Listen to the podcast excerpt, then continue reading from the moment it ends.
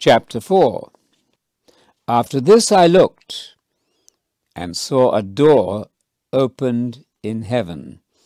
The first voice I had heard, like a trumpet, said, Come up here, and I will show you what must happen after this.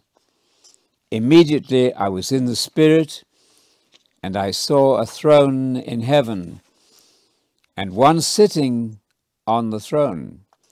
He looked like a jasper stone and sardius, and there was a rainbow around the throne, looking like an emerald.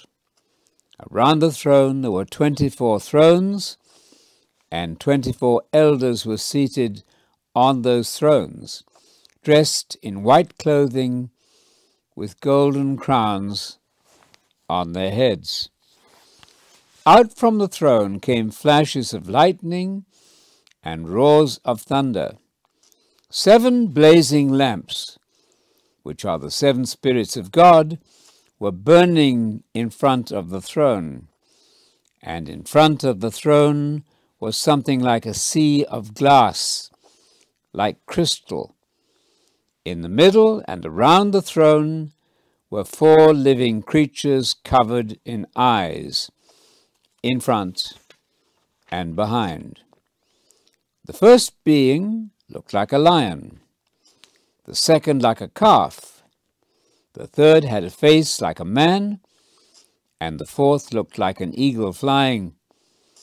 Each of the four living creatures had six wings and was covered with eyes all around and inside.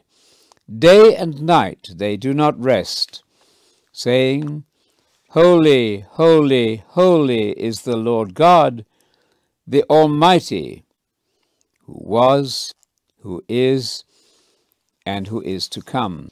When the living creatures give glory, honor, and thanks to the one who is seated on the throne, who lives forever and ever, the twenty-four elders fall down before the one who sits on the throne and worship the one who lives forever and ever.